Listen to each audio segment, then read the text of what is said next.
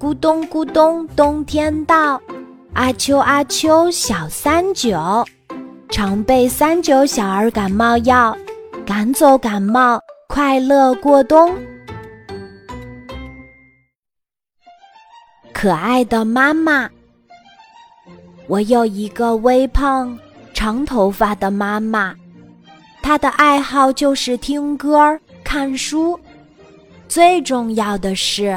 他每次一听到哪里有好吃的，总想带我立刻去吃。就说上一次吧，妈妈吃了舅舅买的手撕鸭，觉得很好吃，于是就向他打听了一下，知道了是在一家夜市买的。当天晚上我们就去了，到了才发现。那里有好几家卖手撕鸭的，妈妈站在那里问：“怎么办？到底是哪一家呀？”我刚想说话，他又来了一句：“宝贝儿，你来选吧。”我看了看，随手指了一家。我们买回家尝了尝之后，妈妈说：“嗯，这个好像不对。”可是我觉得挺好吃的呀。后面几天果然不出我所料，妈妈每晚都会带一只手撕鸭回来。等都尝过之后，她才发现其实第一次就买对了。哎，那几天我天天得吃手撕鸭，都吃怕了。妈妈不仅喜欢吃，还喜欢自己动手做。记得那次放暑假，妈妈学会了制作爆米花儿，还特地去菜场买了些材料回来。没过多久，我就听到楼下的厨房里传来噼里啪啦的响声。我心想，虽然是制作爆米花儿。可这声音也太大了吧！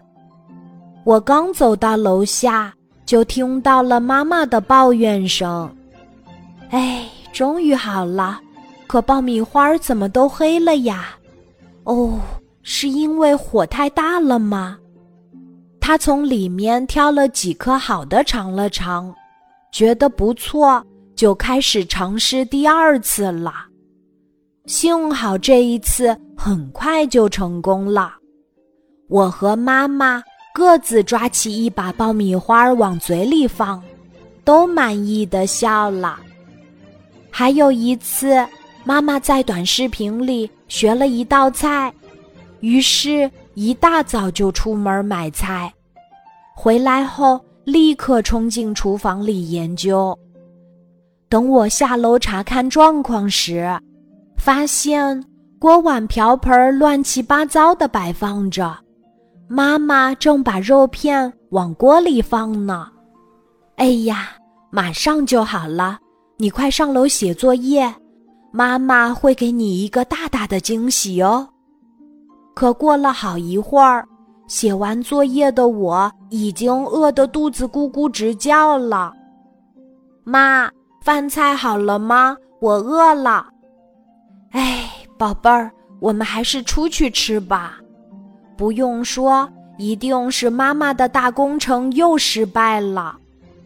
这就是我的妈妈，一个爱吃又爱动手尝试制作美食的可爱妈妈。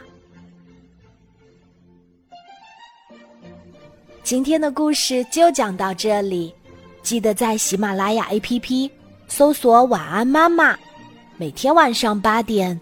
我都会在喜马拉雅等你，小宝贝，睡吧，晚安。